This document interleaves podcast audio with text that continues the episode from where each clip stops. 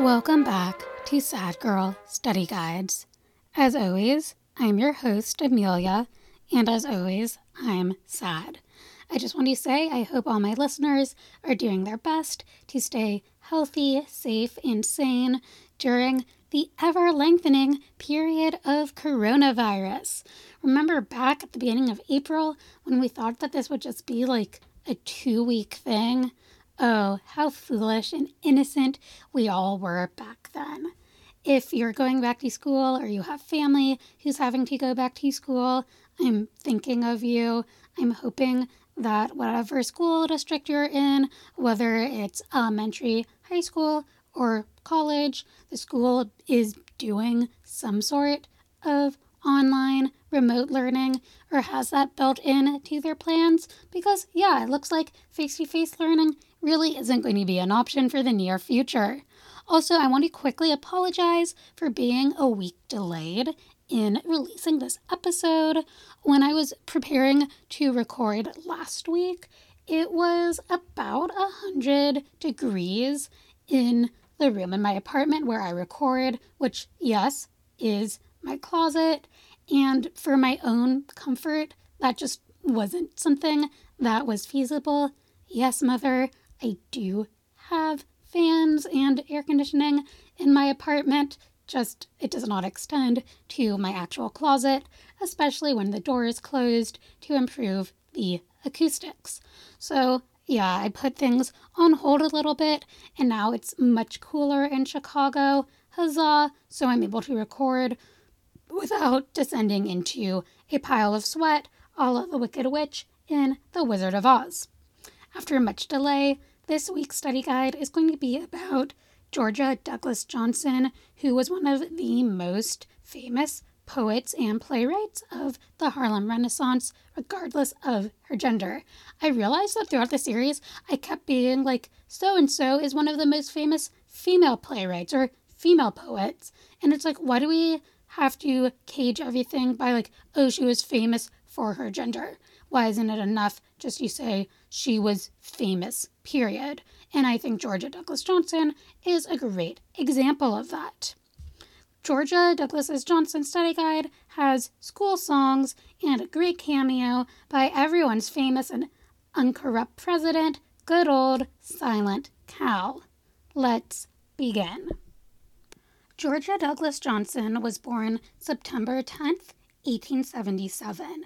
As an interesting note, a lot of her biographies say that she was born September 10th, 1886, which would make her a full nine years younger, but her official birth certificate said that she was born in 1877, so I'm going to go with 1877. She was born in Atlanta, Georgia, as Georgia Blanche Douglas Camp. Her parents were Laura Douglas and George Camp. Her mother, Laura, was of African American and Native American descent, while her father, George, was mixed white and African American descent. Even though Georgia Douglas Johnson was mixed race due to the one drop rule that existed in American society at the time, she would be considered black. According to letters that Georgia sent later on in her life, she had at least one sibling, a sister, growing up, but I wasn't able to find out any details beyond that. I couldn't even find that sister's name, how old that sister was, when that sister died, as well as information about any other possible Douglas siblings that might have exist- that might have existed. In her earliest years, Georgia grew up in Rome Georgia with both of her parents. However, like so many other women who I've discussed in this series, her parents separated early on in her childhood, and Georgia ended up staying with her mother, and the family moved to Atlanta. As an interesting side note, after the parent separation, Georgia kept her mother's last name Douglas and not her father's last name Camp, which is why she is known to history as Georgia Douglas. Johnson. So it seems like little Georgia was a bit of a feminist even then. We don't have a whole lot of information about Georgia's childhood beyond the fact that she was living in Atlanta with her mother and was going to local all black schools because remember, we're in the late 19th century, Jim Crow rules, everything in the Deep South is going to be segregated. In 1893, Georgia Johnson pops back into the historical record when she graduated from the Normal School of Atlanta University, which was a historically black university. After graduation from the normal school, she went on to be a teacher, mostly in English and music, in two cities in Georgia, Atlanta and Marietta. She worked as a teacher for about nine years, and then in 1902, Georgia decided that she wanted a bit of a career change, and she moved up north to Ohio, specifically to Oberlin, Ohio. And that was because Georgia was going to attend the Oberlin Conservatory. And the Oberlin Conservatory, even nowadays, is known for being a pretty great music school. During her time at the Oberlin Conservatory, Georgia studied piano, violin, and voice.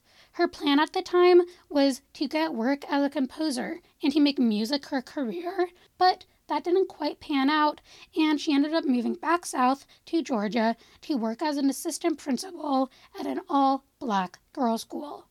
And I want to just think for a second about what this move back to Georgia must have been like. Remember, Oberlin was the first college in the United States to accept both women and African Americans. So it was hugely, hugely liberal at the time. Going there for Georgia must have been totally eye opening.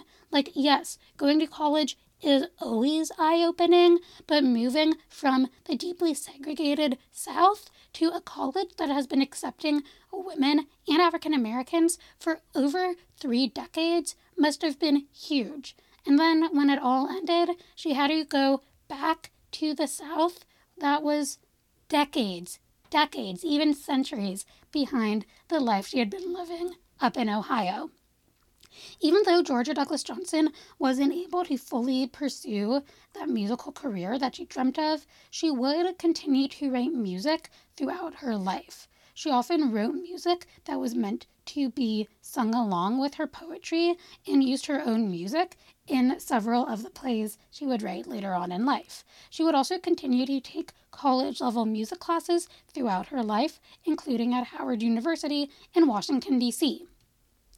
The year after leaving Oberlin and returning back to Atlanta, Georgia got married. Her husband was Henry Lincoln Johnson, aka Link, a prominent African American attorney who was starting to make a name for himself in the local Atlanta Republican Party. Link Johnson was the son of two former slaves. He had gone much like Georgia, to Atlanta University before moving on to University of Michigan, where he got a law degree and he then came back to Atlanta, became a lawyer, and eventually became one of the Georgia delegates to the Republican National Committee, which is even more impressive given the fact that he was not white and we're at that time in American history where African American men were pretty blatantly being denied the right to vote with things like poll taxes and literacy tests. After getting married, Georgia and Link had two sons Henry Johnson Jr. in 1906 and Peter Johnson in 1907. Then, in 1909, the Johnson family moved to Washington, D.C. because Link's political career was taking off far faster than anyone could have imagined. Basically, Henry got appointed to be the recorder of the deeds by Republican President William Howard Taft. Traditionally, the position recorder of the deeds had been held by a prominent African American man in whatever party was in charge, and Link Johnson was one of the highest ranking African American men in the Republican Party at the time, so it made sense that he would get the job. And he would continue to rise in national Republican politics. He would end up becoming the head Republican National Committee man from Georgia. The move from Atlanta to DC was most likely extremely exciting for Georgia Douglas Johnson. After all, compared to the Deep South, Washington, D.C. was a better place to live as an African American. Yes, there still was deep segregation, schools, streetcars, etc., etc., were segregated, but African Americans in DC didn't have to deal with the overt violence thanks to groups like the KKK that existed in the deeper southern states. Also, Washington, D.C. had a really thriving black cultural scene, basically second best only to New York City, thanks to pre existing institutions like Howard University and the Dunbar High School, both of which I've discussed in previous episodes. Once the family moved to DC and became well established as members in the African American middle class due to Link's work in the Republican Party, Georgia didn't have to teach anymore, and instead she turned her interest to writing. However, Link was not into the idea of his wife being a writer. He, in fact, was disgusted by it. He had married Georgia looking for a traditional housewife. And a traditional housewife in the 1910s did things like make tea, make nice conversation, and look pretty. A traditional housewife did not write poetry.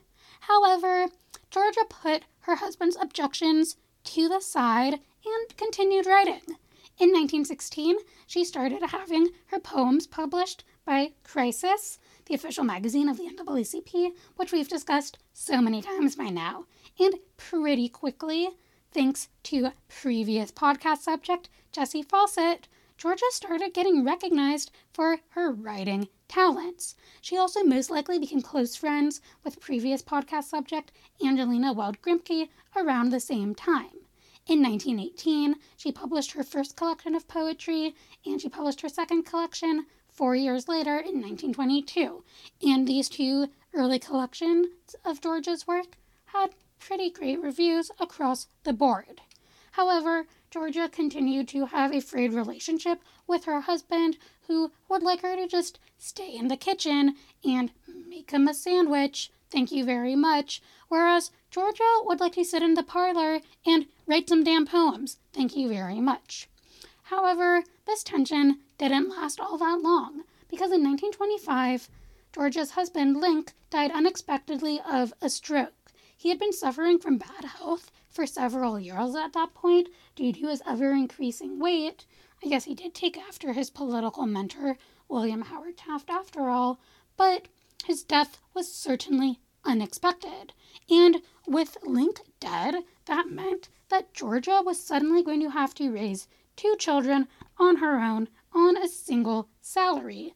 And to make matters even trickier, both of her sons were pretty close to being the right age to start college. And in 1910, college wasn't exactly cheap. Yeah, sure, the prices weren't quite as high as they are in 2020, but you needed to save up for that. However, with Link out of the picture, Georgia was able to pursue writing full time. She didn't have to worry about her husband breathing down her neck every time she sat down with a pen in hand. And as it turned out, she really succeeded as a writer. She was able to pay for both of her sons' college educations, and they would both go to very excellent schools. One went to Bowdoin and one went to Dartmouth. And she also helped them pay for their post college degrees. One went to law school and the other went to medical school. And yeah, she basically paid for all of that herself with the royalties from her writing. The same year that her husband died, then President Calvin Coolidge decided to throw Georgia a bit of a bone and gave her a job on the Department of Labor as a Commissioner of Conciliation in honor of her husband and all the work that he had done. In this position, Georgia was in charge of helping to resolve minor labor disputes, and on the one hand, this position meant that she didn't have to worry quite so much about her family's finances. She no longer had to solely rely on her writing to make money. She did have a steady 95 jobs with steady benefits and pay and all of that nice stuff.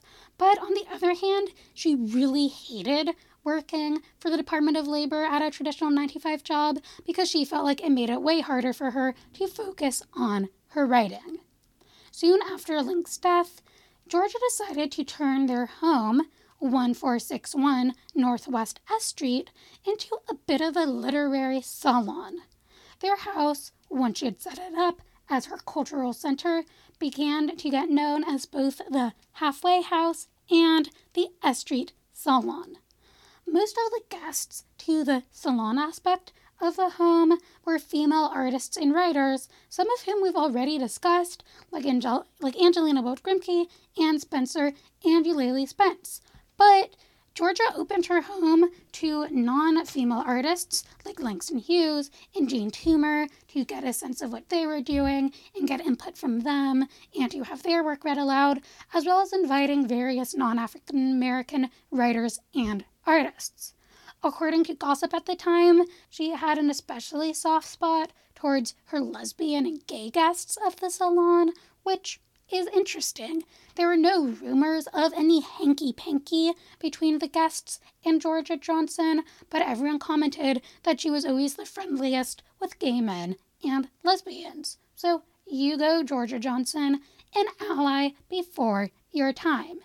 In addition to simply using the salon as a place where people could gather and talk about writing, she also used it as a place where women's writing, specifically plays and poems, could be read aloud and critiqued before publication. And the salon would be a huge success. It would last until the 19 30s. And because of how important the S Street Salon was in terms of connecting disparate African American thinkers and artists, it helped make Georgia considered to be a central part of the Harlem Renaissance, even though she rarely visited New York City in her lifetime. And as a last interesting side note about the S Street Salon, she also would use her home as a place for people to come crash in if they were in hard times, especially as the 1930s and the Great Depression picked up, hence its nickname of the Halfway House. In 1926, the year after Link died, Georgia branched out from just writing poems into writing plays as well. The same year that she started writing plays, she won the first prize in the magazine Opportunities Contest for Drama, and that same year, she got another play produced by W.E.B. Du Bois Krigwa Players, which I discussed in a previous episode. By the time she died, Georgia Douglas Johnson would write almost 30 different one act plays, although the vast majority of them have been lost to time. At the time that she was writing, she and Eulalie Spence were basically the two most famous African American female playwrights. I mean, yes, there were other African American female playwrights who existed and were writing. See Angelina Weld Grimke, as well as more minor figures, but Georgia and Eulalie were really the main two whose plays were being produced, one, and two, whose plays were being discussed by male cultural leaders such as Alain Locke and W.E.B. Du Bois, and whose plays were being recognized as something distinct and worthy of conversation by said male cultural leaders. By the late 1920s, Georgia also branched into writing songs, short stories, weekly columns for various newspapers, a biography of her late husband, as well as a bunch of unpublished work. During this time period, she wrote the school song for several small state universities, including Savannah State University. Also, during this time, when she returned to writing music, she worked closely with a female composer, Lillian Evanti, who she had met during her time at Oberlin. In addition to the various genres of writing that she was working in, Georgia Douglas Johnson was also very involved in different types of political activity through the 1920s and 1930s. In 1925, right after her husband died, she became an ally of the Brotherhood of the Sleeping Car Porters. The Brotherhood was a predominantly black labor union led by A. Philip Randolph, and it basically was the first African American labor union in United States history and did a lot of really neat civil rights and labor rights stuff, and it is on the very, very long list of things to do an episode about someday. Trust me. Georgia opened up her home to the Brotherhood as a place for them to organize and plan different actions, and she gave them quite a bit of money, even though quite a few of her more society oriented friends in Washington, D.C. were not exactly supportive of that choice because in the 1920s, the Brotherhood were considered to be pretty damn radical. Then in 1929, Georgia helped organize an interracial conference of anti racist advocates in D.C. She and a white man were co chairs of the conference, and she was actually recognized at the time for being the co chair, which is huge. You go 1929 because I feel like even nowadays it's so common for women's work, specifically the work of women in color on conferences like that, to be totally erased.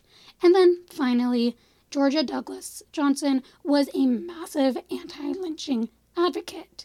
A vast majority of the plays that she would write in her lifetime dealt explicitly with lynching and how brutal it was. And Georgia had firsthand experience. After all, she grew up in Georgia.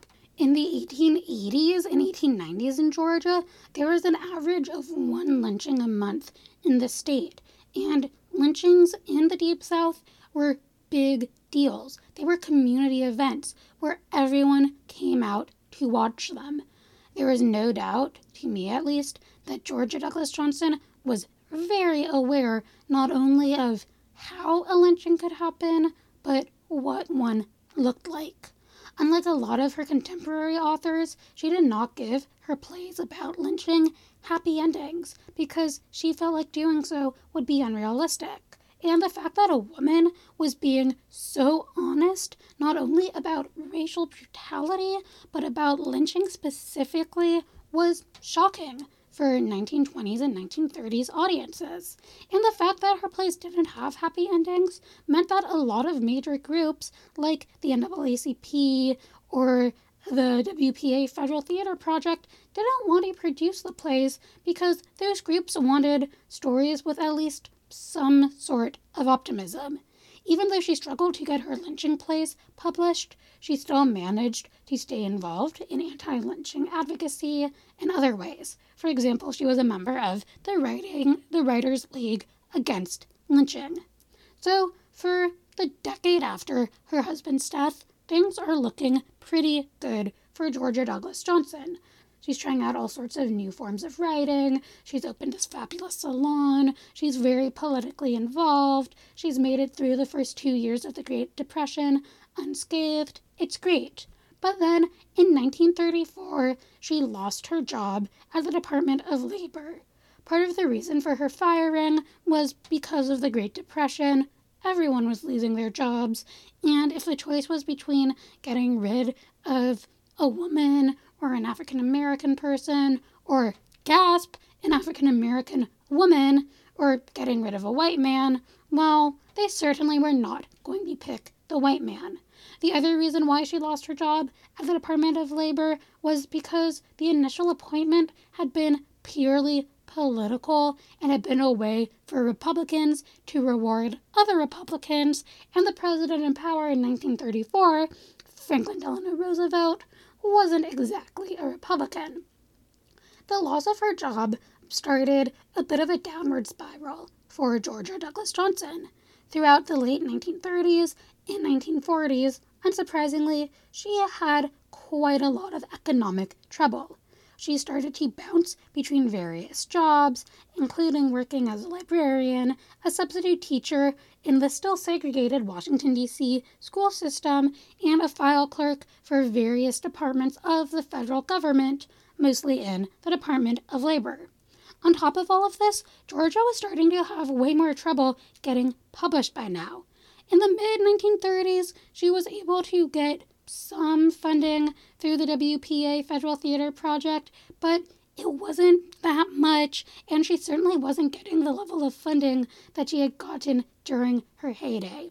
she was able to get a little bit of work reading aloud poetry on various radio programs during World War II, but people just didn't want to publish her more political work. And a lot of Georgia Douglas Johnson's work was extremely political.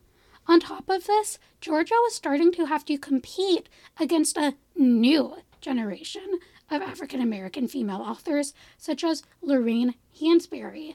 And they really shouldn't have been pitted against each other. Both women are amazing and important authors in their own right. It's like comparing apples and, I don't know, mozzarella cheese. The two aren't alike, but the two were pitted against each other, and Lorraine Hansberry usually won out because, in comparison, Georgia's work felt a little bit, well, cliched and old fashioned. By the 1940s, Georgia started gathering all of her memories of her time at the S Street Salon into an actual book, and by 1944, she had it all sketched out, but it never got published, which I think is a huge shame. I read some of her like diary entries about the salon, and it's literally just a list of who's who in the Harlem Renaissance and what they said and what they did and what the responses to those things were like.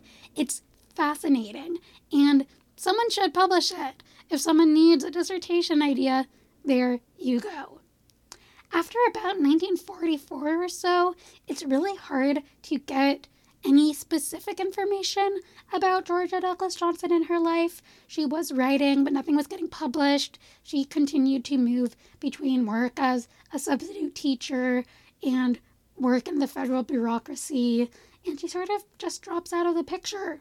Until 1965, when she got an honorary PhD in literature from her alma mater, Atlanta University, for her reputation as, quote, a sensitive singer of sad songs, faithful interpreter of the feminine heart of a Negro with its joys, sorrows, limitations, and frustrations of racial oppression in a male dominated world, dreamer of broken dreams. End quote. Getting this honorary PhD was huge for Georgia Douglas Johnson. She'd been trying to get one for quite a bit of her career. By having an advanced degree attached to her name, it would have allowed her access to all sorts of different literary opportunities that she'd been blocked from. But unfortunately for Georgia, it was too little, too late. The next year, she died on May 14th, 1966, at the Freedmen's Hospital in Washington, D.C., at the age of 88. So, let's talk a little bit about the writing of Georgia Douglas Johnson. Georgia Douglas Johnson is probably best known for her work in poetry. In fact, she got the nickname the Lady Poet of the Harlem Renaissance in the 1920s due to her work in that medium. In her lifetime, she published four collections of poetry The Heart of a Woman, Bronze, An Autumn Love Cycle, and Share My World. The first three were published between 1918 and 1928, and the last one, Share My World, was published shortly before her death. Between 1918 and 1928, she was one of the most prolific poets of the Harlem Renaissance, regardless of gender, based solely on how much she wrote and how good the reviews of her poetry were. However, as always, due to her gender, she has been traditionally sidelined in the larger discussion of the Harlem Renaissance. For example, when you say, oh, poet of the Harlem Renaissance, most people probably think Langston Hughes or Claude McKay, maybe Countee Cullen if we're doing some really good deep cuts, Jean Toomer maybe. Probably not that many people say Georgia Douglas Johnson as their first thought, even though she was writing just as much as them and her reviews were just as good. Georgia said that her decision to write poetry was based on her past experience in music, specifically her time at Oberlin. Later on in life, she wrote that, quote, the words took fire and the music smoldered, so I turned my face towards poetry. As a result, a lot of her poems were extremely lyrical, and it shouldn't come as a surprise that she set quite a few of them to music later on in life. Other things that make her poems stand out are their strong use of metaphor and the fact that she used rhyme and meter, usually either sonnets or quatrains, in her poetry, unlike quite a few of her contemporaries who tended to write in a more modernist style using blank and free verse. Georgia Douglas Johnson's first poetry collection, The Heart of a Woman, was published in 1918. The Heart of a Woman is a series of poems about the female experience, and that in contemporary 1910 society, women just did not have as many options as men. It is probably the most autobiographical of her collections and really pulled from her and really pulled from the fact that her husband Link did not want her to write and instead wanted her to be a more traditional housewife. At the time when it was published, critics, both male and female, loved the way that Georgia captured the feminine experience. Georgia's second collection, Bronze, came out in 1922, and it was more focused on her experience being African American as opposed to being a, woman. It's most likely that Bronze came out of the criticism that The Heart of a Woman didn't focus enough on the African American experience, which we've seen as a common critique of so many of the women I've covered in this series. Either they're not female enough or they're not African American enough. It's almost like they needed intersectional feminism, and that concept didn't yet exist, but now it exists, so everything's all nice and solved. Right? No, not really, sadly. In bronze, Georgia divided the collection into nine different sections that she used to cover the range of the African American experience from supplication to exaltation, and she closed the collection with a group of odes to prominent African Americans and a few white people who hoped end slavery. Much like The Heart of a Woman, Bronze got pretty fantastic reviews across the board from reviewers, regardless of race or gender, except for, of course, W.E.B. Du Bois, who called the entire project trite because, of course, he did. And then we have Georgia's third book, An Autumn Love Cycle, which she published in 1928 and which is considered by a lot of modern scholars to be her best work. In An Autumn Love Cycle, Georgia uses her poems to tell the story of an older African American woman's love affairs, and unlike her earlier poems, she moved away from her use of traditional forms like the sonnet into more experimental, free, and blank verse. Outside of her poetry, Georgia Johnson Georgia Douglas Johnson is probably best known for the various one act plays she wrote. Most of these plays fell into the category known as protest drama, specifically anti lynching plays. And it makes sense, as we've already discussed, why she was so focused on the topic of lynching and on top of her most likely past experiences with lynching, she was writing most of these plays in the late 1920s when the United States was dealing with a second rise of the KKK because we don't deserve nice things in America. While Georgia wrote over 31 acts, most of the manuscripts were lost, and only about 12 of them still survive today. In her plays, whether they were anti lynching plays or on other topics, she was known for mixing dialect with more standard English, even though the idea of standard English is inherently problematic and racist.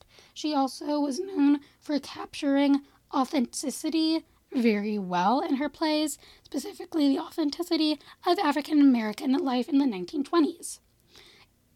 Georgia Douglas Johnson, as a result, was considered to be one of the few Negro playwrights of the Harlem Renaissance because she was one, an African American writing about two African American subjects for an ex- for three an explicitly African American audience. Eulalie Spence probably wouldn't have been considered a Negro playwright under these criteria because As we remember from last episode, she was West Indian, not African American, and as we all know, those things really matter when we're categorizing female artists. So, that is the life and times and work of Georgia Douglas Johnson. As always, for those fans of the study guide who prefer bullet points to a full on lecture, let's do a quick recap. Georgia Douglas Johnson was most likely born in 1877 in Atlanta, Georgia. Some biographies say she was born in 1886, but her birth certificate says 1877, so let's go with 1877. We don't know a whole lot about her family. Yes, we do have her parents' names, and according to some letters she wrote, she had at least one sister, but beyond that, there's not that much information about her early family life. Her parents separated when she was a child, and Georgia, her mother, and whatever siblings she had moved to Atlanta, where she grew up. In 1893, Georgia graduated from the Normal School of Atlanta University and became an English and music teacher in the Atlanta and Marietta area. In 1902, she attended the Oberlin Conservatory where she studied music and planned to be a composer. That plan failed, and she moved back to Georgia where she taught as where she worked as an assistant principal and met and married Henry Lincoln, aka Link Johnson. Link was a well known African American attorney and was quickly rising in the ranks of the local Republican Party. The two had two sons together, Henry Jr. and Peter, and then in 1909, the entire Johnson family moved to Washington, D.C. because Link got appointed to be the recorder of the deeds and then later on to be the Republican National Committee man from Georgia. In comparison to the Deep South, Washington, D.C. was a great place for Georgia to live in. There was less overt and violent racism, and there was a really thriving black cultural scene. Once she was in DC, Georgia started writing, and sadly, her husband wasn't actually all that keen on Georgia writing. He wanted a traditional housewife. Fucking gag me. However, Georgia didn't listen to her husband, and by 1916, her poetry started being published in The Crisis and getting some pretty fantastic reviews. She published two books of poetry in 1918 and 1928 too. Most of Georgia's poetry dealt either with being a woman, being an African American, or gasp, both at once, and her poetry was known for its lyrical language, heavy use of metaphor, and reliance on more traditional forms such as sonnets and quatrains. However, then in 1925, Georgia's husband died unexpectedly of a stroke, leaving Georgia single with two college age sons who need someone to pay their tuition. Georgia managed to do all of that thanks partially from royalties of her writing and also because then Republican President Calvin Coolidge gave her a job in the Department of Labor as a Commissioner of Conciliation in recognition of the work that her husband had done for the larger Republican Party. While this job did make Georgia a good amount of money, she hated working a traditional 9 to 5 because it made it harder for her to focus on her art. After her husband's death, Georgia got more involved in political activity. She became close to the Brotherhood of the Sleeping Car Porters, one of the first African American labor unions in the United States. She helped organize anti racist conferences in DC and was a firm advocate against lynching. By the 1920s, she had moved from just writing poems into writing plays. She ended up writing around 30 plays, many of which dealt with topics around lynching, although the manuscript of only 12 of those plays still survive. In addition, Georgia turned her home that she had previously shared with her husband into a literary and cultural salon known as the S Street Salon. The S Street Salon was mostly focused on helping African Amer- female African American artists and writers hone their craft, although occasionally Georgia would invite male African American authors like Langston Hughes, as well as non African American artists. In addition to this, Georgia also would open her home to people going through tough times to just stay in, giving it its nickname, the halfway house. Until about 1934, things were looking great for Georgia. She had a good amount of money saved, she had her beautiful home, she was a center of the African American cultural scene. Even though she rarely went up to New York City, she was considered to be the lady poet of the Harlem Renaissance. But then in 1934, she lost her job at the Department of Labor, partially because of the Great Depression and partially because she had been appointed by a Republican, and FDR wasn't about that life.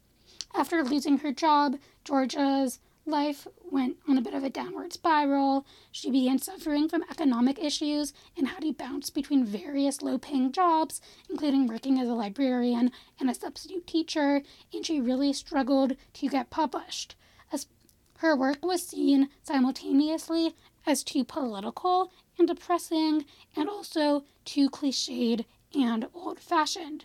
Throughout the 1940s, Georgia would attempt to get a book of her memories of the S Street Salon published, but that never quite happened. In 1965, she got an honorary PhD from her alma mater, Atlanta University, before dying the next year, May on May 14th, 1966, in Washington D.C. at the age of 88. So, that's Georgia Douglas Johnson. Quite a woman, some really high highs and some really low lows but I think she's important. Not only did she write beautiful poetry, but she actively worked to help other writers and to connect other writers. And that's so important when it comes to art and expanding artistic circles. So if we remember her for anything, it really should be that. As always, to close out this episode, I'm going to read a poem of hers. I chose her poem the Heart of a Woman, which is the titular poem of her first poetry collection. I just really love this poem. I think it's beautiful. The heart of a woman goes forth with the dawn, as a lone bird, soft winging, so restlessly on, afar o'er life's turrets and vales as it roam in the wake of those echoes, the heart calls home. The heart of a woman falls back with the night and enters some alien cage in its plight and tries to forget it has dreamed of the stars while it breaks, breaks, breaks on the sheltering bars.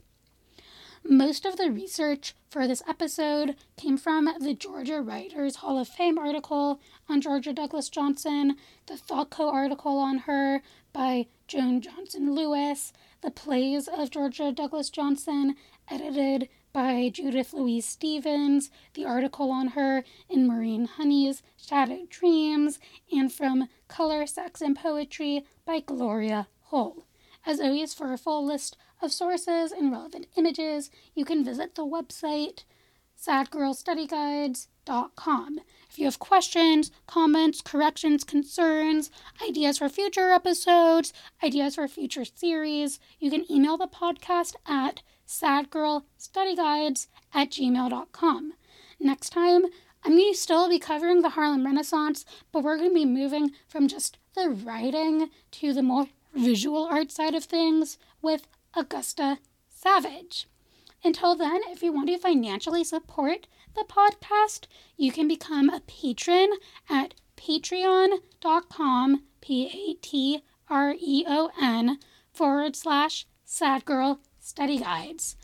There are multiple tiers of membership, and you get access to fun things like tangent casts, where I talk about a person, place, or thing that didn't quite fit in to a full length episode, as well as shout outs and the opportunity to select a topic for an episode. As always, if you want to chat on social media, there's the Twitter Sad Girl Study Pod and the Instagram Sad Girl Study. As always, the best way to help this podcast grow is to tell a friend or subscribe. We're on Apple Podcast, Stitcher, and Spotify. And please let me know how I'm doing. Rate or review, or else I'll be sad. Thanks.